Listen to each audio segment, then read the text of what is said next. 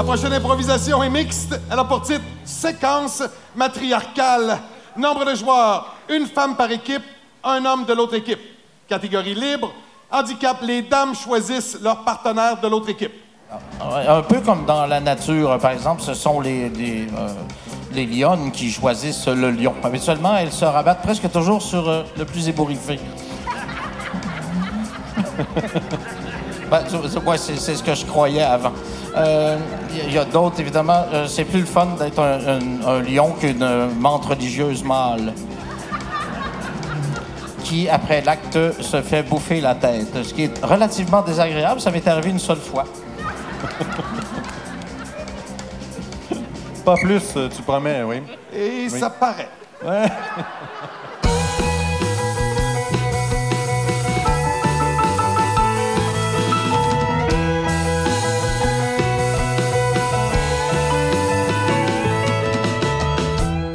Bonjour, je m'appelle Tania Beaumont. Bienvenue à Faut l'entendre pour le voir, le balado qui met en lumière les artistes improvisateurs de la Ligue d'improvisation musicale de Québec. Et je parle avec Patricia Deslauriers, qui est bassiste et contrebassiste. Bonjour Patricia. Bonjour Tania. Et aujourd'hui, on euh, te joint directement chez toi à l'île aux Coudres. Et j'ai envie de parler de ta carrière, de tout ce qui s'est passé, mais bien sûr d'impro musical. Mais écoute, raconte-nous comment ça s'est passé, toi, le coup de foudre avec la contrebasse. Et tu m'amènes loin. Alors, le coup de foudre avec la contrebasse. Ben, D'abord, j'ai j'ai fait des études en musique au secondaire. Euh, je jouais du trombone à coulisses. En fait, non. Avant ça, je jouais de la batterie. Ils ont demandé un batteur seulement et il fallait avoir euh, une batterie à la maison. Donc, moi, j'avais pas de batterie à la maison. Ça m'a éliminé. Je voulais choisir le saxophone. Mais il y avait trop de monde au saxophone. Finalement, c'était tellement long choisir un instrument. Je me suis sacrifiée. Moi, je voulais faire de la musique à tout prix. Puis on dit, on joue pas d'instrument tant qu'il n'y a pas quatre personnes qui prennent le trombone. Alors, je me suis sacrifiée. J'ai pris le trombone. Moi, je voulais qu'on joue de la musique, fait que j'étais tannée du niaisage. Bon, je vais faire le trombone. Puis, j'ai bifurqué à la basse électrique euh, par la suite parce que le bassiste est parti euh, soudainement. Donc, j'ai pris la basse électrique. Et suite à ça est venu mon amour de la contrebasse. Un petit peu plus tard, à- vers 18 ans à peu près, que j'ai j'ai trouvé une contrebasse dans un endroit où je répétais qui dormait dans un placard. Puis euh, j'ai demandé c'était à qui. J'ai j'ai réussi finalement à l'avoir. Puis euh, c'est de là qu'est commencé mon amour à la contrebasse. Mais là, d'où ça devient, ça, cette envie à tout prix de jouer de la musique, même peu importe l'instrument? Euh, tout petite, je demandais à mes parents des, cours de piano, euh, un piano. euh, étant d'une famille modeste, c'était pas possible. Mais mes parents, un premier Noël, m'avaient acheté les petits keyboards, là, tout petits, tout petits. Là, on pouvait jouer au ping-pong. Tu sais, tu faisais rire, il fallait que tu ailles chercher l'autre rire. C'était plus des jouets que des instruments, mais je m'amusais avec ça. Puis chaque année, il, retournait le premier instrument, puis il m'en achetait un plus gros, jusqu'à ce que j'ai un plus gros clavier. Est-ce que rapidement, tu savais que ce serait ton métier? Non, non, non, j'ai jamais, jamais pensé ça, en fait. Même jusqu'à mes études euh, au cégep, je suis entrée au cégep en me disant, je vais faire le cégep en musique, puis je vais, je vais enseigner la musique. Mon, mon professeur de musique, euh, déjà du secondaire, avait tout planifié, il allait prendre sa retraite, alors que moi, j'allais pouvoir reprendre sa place euh, comme prof de big band. Et puis, je croyais pas que je pouvais avoir le talent nécessaire là, pour, euh, pour faire ça dans la vie.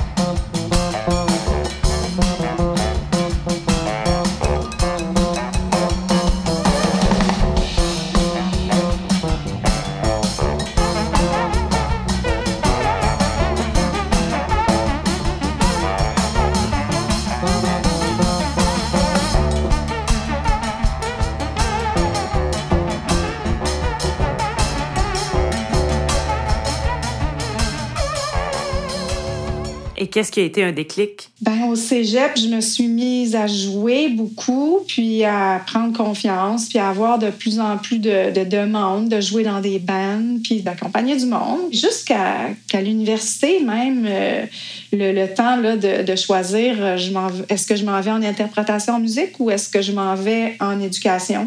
Puis j'étais à l'UCAM, dans la file en éducation. Puis je me suis dit, non, non, je, vais jouer de la musique. Je m'en vais jouer de la musique. Suite à ça, c'est enchaîné des contrats. Est-ce que c'est un choix que tu as déjà regretté? Non, je n'ai pas regretté ce choix-là. Non, vraiment, vraiment, vraiment pas. Euh, j'admire profondément ceux qui sont en éducation parce que c'est vraiment difficile d'enseigner la musique. Euh, c'est négligé, je dirais même comme cours. Euh, c'est pas facile. Je leur voue une admiration sans borne aux profs de musique. Puis je pense pas que j'aurais la capacité de faire ça. Patricia, je dois t'avouer quelque chose. La première fois que j'ai entendu ton nom, c'est dans la bouche de Norma Brathwaite. OK. Qui te, qui, te nommait. Eh, comment tu as commencé à travailler sur des grands plateaux comme ça? Le plus gros contrat que j'ai eu avant Normand, euh, c'était le groupe Les Bébés. Quelqu'un à l'université qui étudiait avec moi qui m'a dit Écoute, les bébés cherchent quelqu'un, euh, ils veulent une fille bassiste, tu devrais y aller, euh, je leur ai donné ton nom. Puis à ce moment-là, je, voulais faire que du jazz. Fait que j'étais vraiment pas dans la pop. Les bébés, en plus. C'était vraiment aux antipodes. Et puis, euh, puis finalement, je suis allée jouer avec les bébés. J'ai fait euh, deux, trois ans avec eux euh, dans, dans, leur, dans leur pic. Là. Ensuite de ça, je suis retournée au jazz. Puis euh, c'est à cause d'un contrat de jazz qui m'a amené à rencontrer Norman Brathwaite. Euh, c'était l'anniversaire d'un producteur télé euh, très très connu et il demandait un duo de jazz pour le cocktail.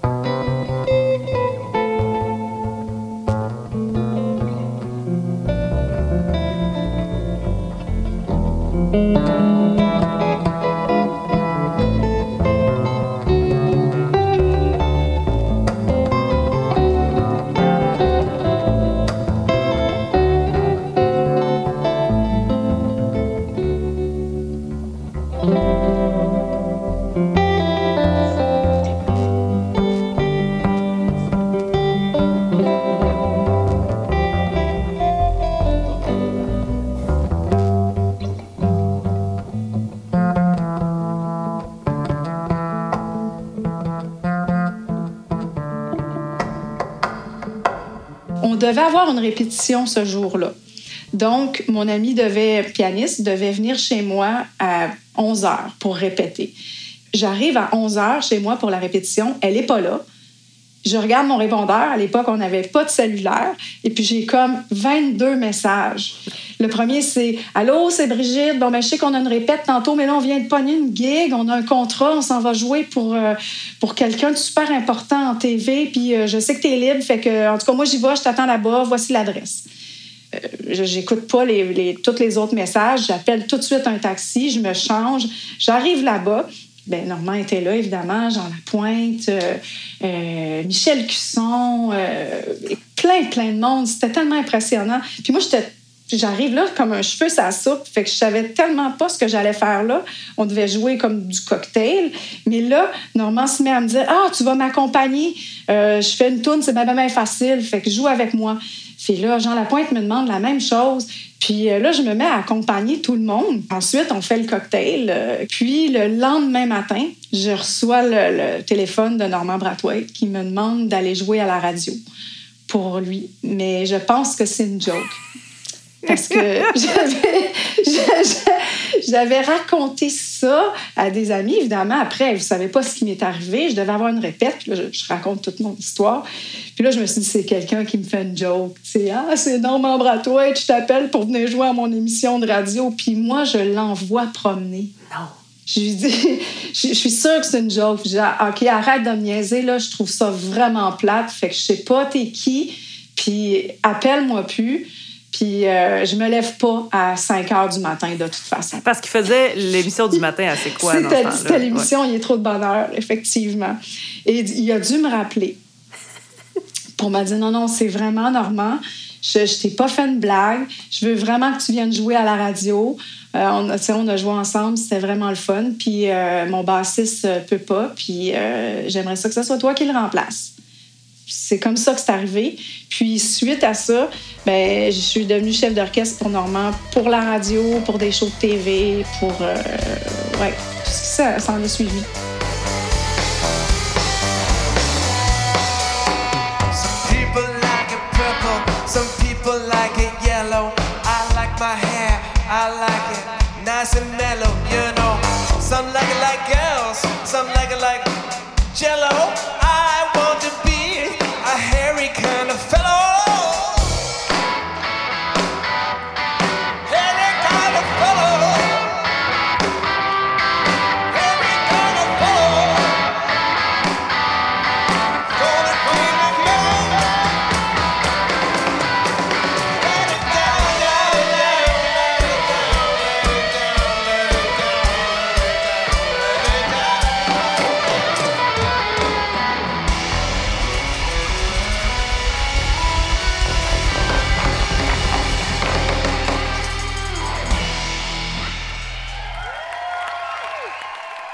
Là, ça, c'est avant ou après New York? Euh, ça, c'est avant, avant New York, oui, et pendant. Parce que quand, quand je suis allée jouer à New York, je faisais Fun Noir à TQS. Fun Noir, On oui, enregistrait, je pense, quatre jours semaine. Fait que je faisais quatre jours l'enregistrement de Fun Noir comme chef d'orchestre. Donc, j'écrivais les partitions et tout. Puis les trois autres jours, j'allais à New York. J'ai fait ça pendant des mois Wow! Sans arrêt. Donc, le quatre jours d'enregistrement à Montréal, trois jours à New York. Ça s'est suivi là, un album là, avec Rachel Z euh, à New York, puis un show au Blue Note aussi, ouais, entre autres. Et ouais, justement, qu'est-ce que tu allais faire à New York? Qu'est-ce qui se passait là-bas là, pour t'amener là à toutes les semaines? Oui, ben c'était en fait Rachel Z qui était, la- entre autres, la pianiste de Wayne Shorter, euh, Aldi Miola, et plein d'autres que je pourrais nommer, euh, qui m'a demandé de, de faire partie de son trio. Donc, euh, j'ai fait avec elle euh, deux périodes euh, avec elle. La période de son, son album qui, qui était un album que j'ai fait avec elle. Puis l'autre avant ça, son, son album à elle de, de composition. Là.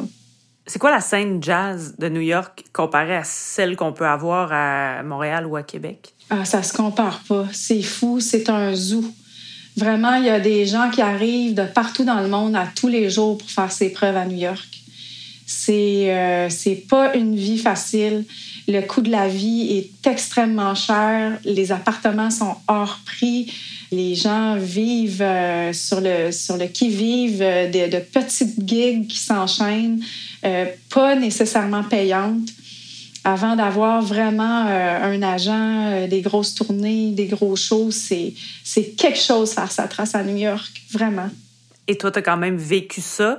Comment on se sent quand on, on s'en sort et que finalement, euh, on refait, euh, j'ai envie de dire refait notre vie, ou du moins on a une vie moins mouvementée euh, à Montréal, à Québec, au Québec? Pour ma part, c'était pas un niveau de vie que, que j'avais envie de vivre. J'avais envie, je pense, d'avoir une vie plus équilibrée, moins carriériste, parce que je pense que pour, pour vivre une carrière à New York, il faut vraiment que tu sois carriériste. Il faut que ça soit le centre de, ta- de ta préoccupation. Puis moi, je, je pense que j'aime jouir de la vie. J'adore aussi plusieurs styles, faire plusieurs choses. Je sais pas si à New York, c'est ces choses si possibles.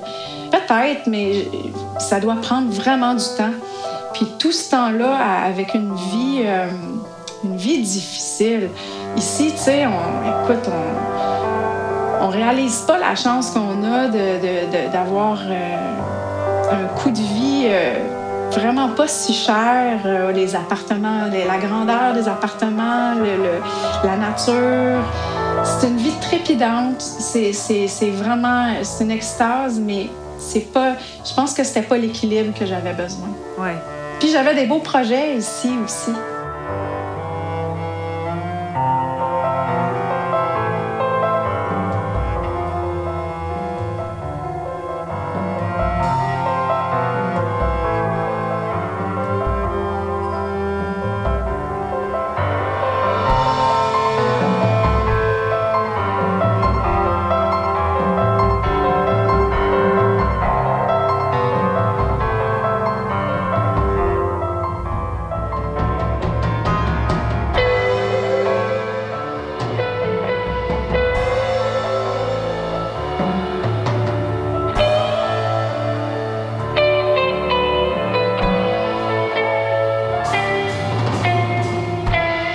On fait un, petit résumé de tout ça, tu as vécu beaucoup de télé, euh, les scènes jazz de New York, euh, tourner avec les bébés alors qu'ils font un malheur ici au Québec. Mais est-ce que tout ça peut bien préparer une musicienne à faire de l'impro musicale? Mais pas nécessairement. Même pas, je pense. Euh, ça, c'est une chose aussi, j'admire tous les joueurs de la Ligue parce que c'est vraiment quelque chose de particulier faut vraiment être capable, je pense, d'être dans le moment présent, d'être dans l'écoute, d'avoir une rapidité d'exécution, un abandon. Il faut vraiment pas que tu aies, peur. faut pas que tu aies peur du ridicule. faut pas que tu aies peur de te tromper. faut pas que faut que tu fonces, puis faut que... c'est vraiment... Euh, c'est de se lancer dans le vide. C'est étourdissant, puis en même temps, je pense, je ne sais pas si, tous les joueurs, parce que je n'ai pas parlé de ça avec les autres joueurs, mais j'imagine que je suis peut-être pas la seule à vivre ça comme ça. Là. Je confirme. Avant que le match commence, on a une angoisse de, Il y a quelque chose que j'ai fait de un peu similaire, c'est les demandes spéciales avec euh, Grégory Charles. Oui. Puis je me suis vite rendu compte que ça, c'est un show que je pouvais pas faire professionnellement. Je l'ai fait là, avec lui. Là. J'ai pas la culture musicale assez grande pour avoir euh, toute cette connaissance à go. Tu sais, quand on prépare un spectacle, ben on, dit, on le prépare justement. Tu sais, tu, te prépares à, bien le faire, tu sais ce que tu vas faire, puis là, tu l'exécutes après.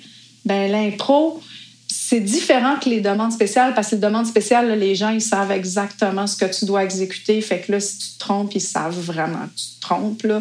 Puis tout le monde le sait, même ceux qui jouent avec toi. Fait que c'est un, autre... Euh, un autre genre de danger, je dirais. Mais l'impro, c'est que tu es dans, dans l'inconnu total. Tu sais pas ce que tu vas jouer, puis les autres autour de toi non plus ne savent pas ce qu'ils vont jouer. Fait qu'on est tous interdépendants encore plus les uns des autres.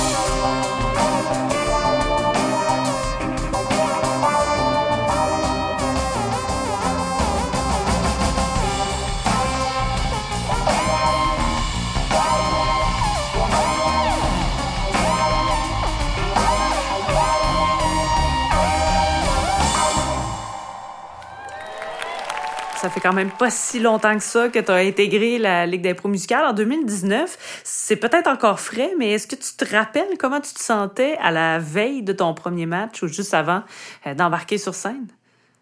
Mais vraiment nerveuse. Oui, vraiment, euh, j'avais le trac, puis je, je, savais pas à quoi m'attendre. Puis en plus, ce premier match-là, c'était comme j'arrivais à un match spécial qui était les 20 ans de la, les 20 ans de la Ligue. Donc, euh, il y avait tout un, effet médiatique, puis un effet wow alentour de ça. Puis moi, j'étais comme parachutée euh, là, à ce moment-là. Fait que c'est sûr que ben, j'étais nerveuse. Je me tenais plus en place. Et qu'est-ce qui fait que quand on est nerveux comme ça, on se dit Ah, ben oui, tiens, je vais le faire une autre fois, puis une autre fois, puis une autre fois, puis tu as joué quand même quelques matchs? Je pense que l'humain oublie, hein? c'est comme, euh, comme avoir des enfants. Comment se fait t'en refais un autre après avoir eu si mal? Non, je fais des blagues. T'as une adrénaline, t'as un trip de, de, vouloir le faire, puis t'as as des bouts que t'as vraiment trippé.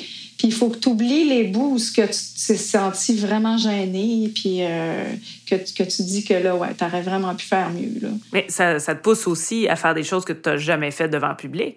Bien, tout à fait. Ça te pousse plus loin à tous les niveaux parce que les autres joueurs euh, sont hot, puis eux aussi, ils se poussent à, dans le danger. Donc, euh, c'est un effet d'entraînement, tu sais, puis de, de, voir des, des joueurs se, se, pousser à ces limites-là, ben on dirait que ça, t'enlève aussi ton inhibition, tu sais, puis ton... tu te dis, bon, il l'a fait, je, vais l'essayer, moi aussi, ou, ou tu y penses carrément pas, parce que je pense que après coup, il y a des choses que j'ai fait, si j'y avais pensé deux minutes, pas sûr, pas sûr que je l'aurais fait. Mais tu sais, on a un caucus, tu le capitaine, il dit, go, t'as pas le temps entre son go puis d'y penser. Je pense que si on avait le temps d'y penser, on le ferait peut-être pas.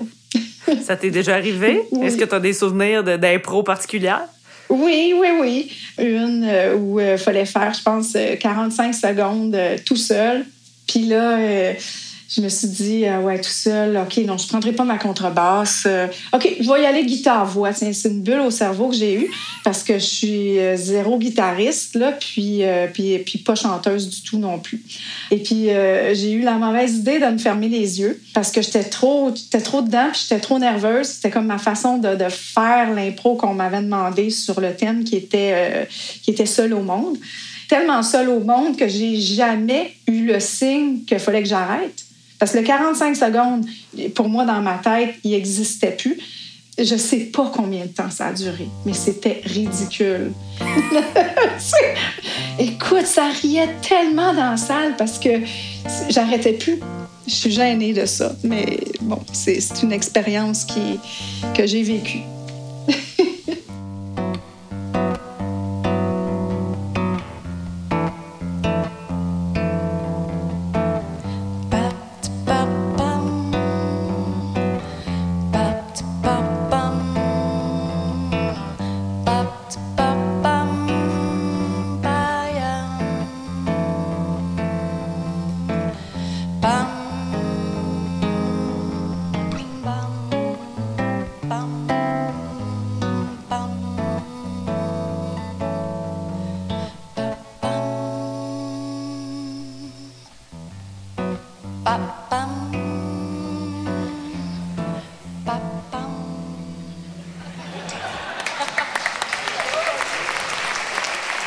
Est-ce qu'il y a d'autres impros qui t'ont marqué, soit toi ou euh, d'autres joueurs? euh?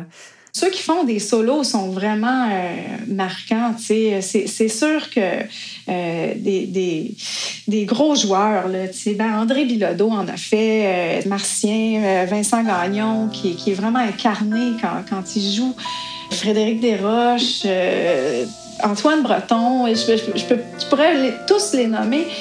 Ils sont quand, ils, arrivent à tout seuls à compléter euh, un- quelque chose. euh, mais en même temps, je dis ça, puis ceux qui font des duos aussi, euh, si- là, t'es mené par un, par l'autre. euh, euh, David euh, Parker aussi euh, est, un, en est un bon. euh, c'est impressionnant. C'est impressionnant de voir ça, l'écoute, ce que l'un peut donner à l'autre, puis comment tu t'en sors à faire euh, quelque chose qui finit par exister, puis euh, il y en a que c'est des bonnes tunes.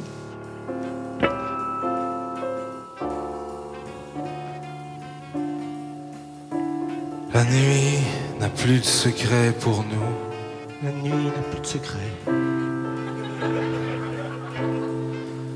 L'ennui n'a plus de secret non plus. La nuit ou l'ennui.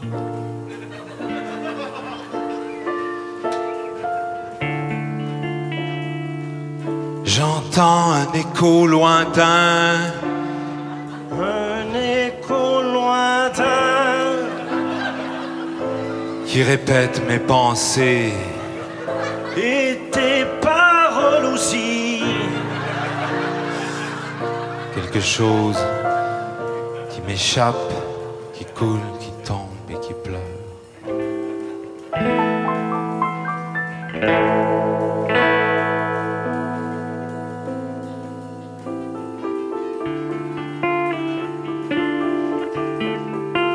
Comment t'es entré en lien avec l'impro musicale? Ça a été avec le jukebox vivant qui était à Comédia. C'est par, euh, par l'entremise de Vincent euh, Gagnon et PE, et avec qui je jouais déjà sur Emily Klepper, qui m'ont introduit à Martien, qui m'a invité à jouer euh, au jukebox euh, vivant. Et c'est avec le jukebox là, que j'ai rencontré les membres de la Ligue, puis qu'on euh, que je me suis familiarisée avec l'impro parce que c'était, une belle forme d'impro. Et c'est, c'est vraiment un concept euh, complètement euh, génial d'avoir fait cette boîte euh, de jukebox vivant. Le public pouvait changer euh, le, le- le style de musique, euh, l'année, l'époque, et nous, on devait ensemble faire, faire en sorte que ça soit cohérent là, pour, pour le public. Et c'était vraiment le fun. Puis là, ben, il n'y avait pas de compétition, il y avait pas c'était pas comme un match joueur contre joueur. C'était tout le monde ensemble pour exécuter les pièces du jukebox. Donc, ça là ma première fois.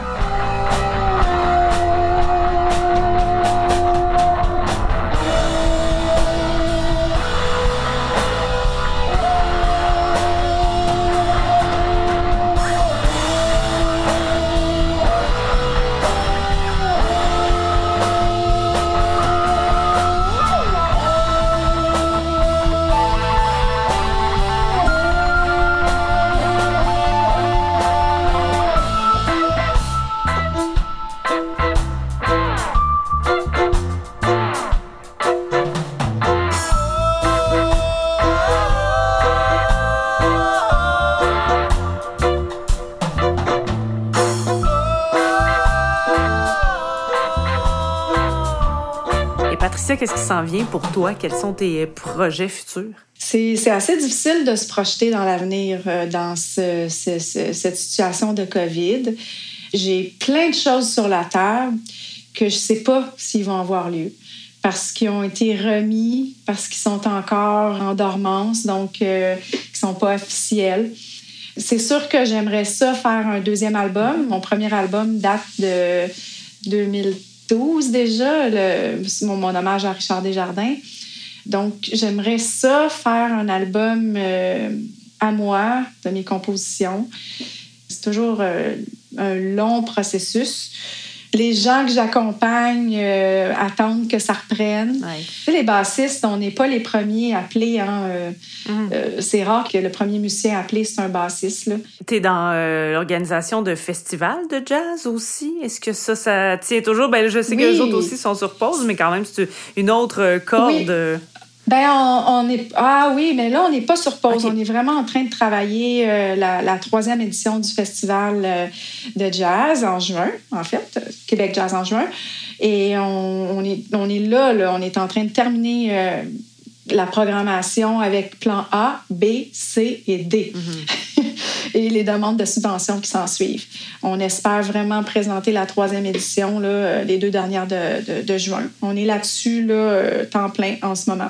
On est content de pouvoir présenter une troisième année. Euh, on a eu un super beau succès de notre première année. Évidemment, la deuxième année qui a été COVID, on l'a remis en ligne, et on l'a étalé. Ça a super bien été. On espère que la troisième édition, peu importe le plan, qu'il soit de A à D, euh, va être bienvenu pour, pour les gens. Je pense qu'ils vont en avoir de besoin. Parce qu'on a besoin qu'il se passe quelque chose. euh, et puis on, on mise beaucoup sur, euh, sur les musiciens de Québec et les musiciens québécois. Depuis le début, c'était notre but. Puis là, euh, force de constater qu'une chance, parce que si on se fiait juste à avoir un festival avec des, des gros noms internationaux, ben on pourrait pas le faire. là.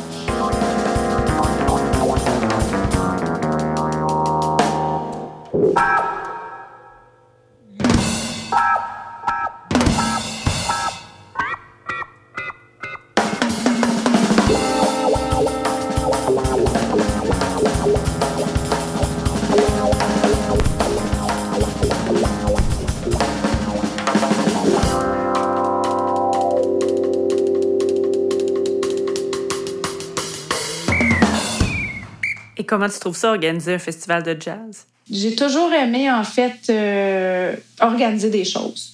Euh, en tant que chef d'orchestre, en tant que quand, quand je faisais des shows de télé dans les productions, j'ai toujours eu. euh, J'aimais les, les, moments où on était en production, où on faisait des, des réunions pour, pour voir comment allaient, à- allaient évoluer les shows. J'aime ça.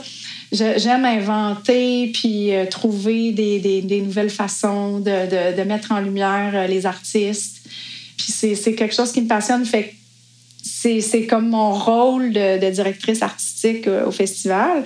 Puis quand on a fondé le festival, Simon Couillard et moi, ben, on avait en commun là, ce, goût-là de créer quelque chose qui était à l'image aussi de ce que j'avais commencé ici aussi euh, à l'île aux coudres avec, avec les shows que je faisais euh, au Havre euh, musical. Et Patricia le même souhait qu'à pas mal tous les musiciens, mais tout le monde aussi, une reprise des spectacles euh, en temps euh, régulier. Donc, on, on souhaite te revoir Oui. sur scène bientôt. Patricia Delaurier, merci beaucoup.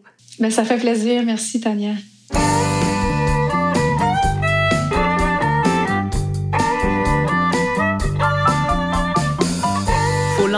Pour le voir est une production de la Ligue d'improvisation musicale de Québec.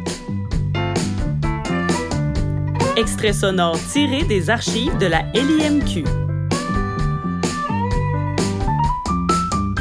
Musique originale, Marcien Bélanger, André Bilodeau, Frédéric Desroches et Mélissa Labbé. Recherchistes, Marc Bélanger, André Bilodeau et Annie Frenette. Enregistrement et mixage, Yves Drolet au Studio Sismique. Une réalisation d'André Bilodeau. Nous remercions le soutien financier de l'entente de développement culturel de la Ville de Québec, sans qui le projet n'aurait pu être réalisé. Nous remercions également tous les artistes et artisans qui ont participé de près ou de loin au projet.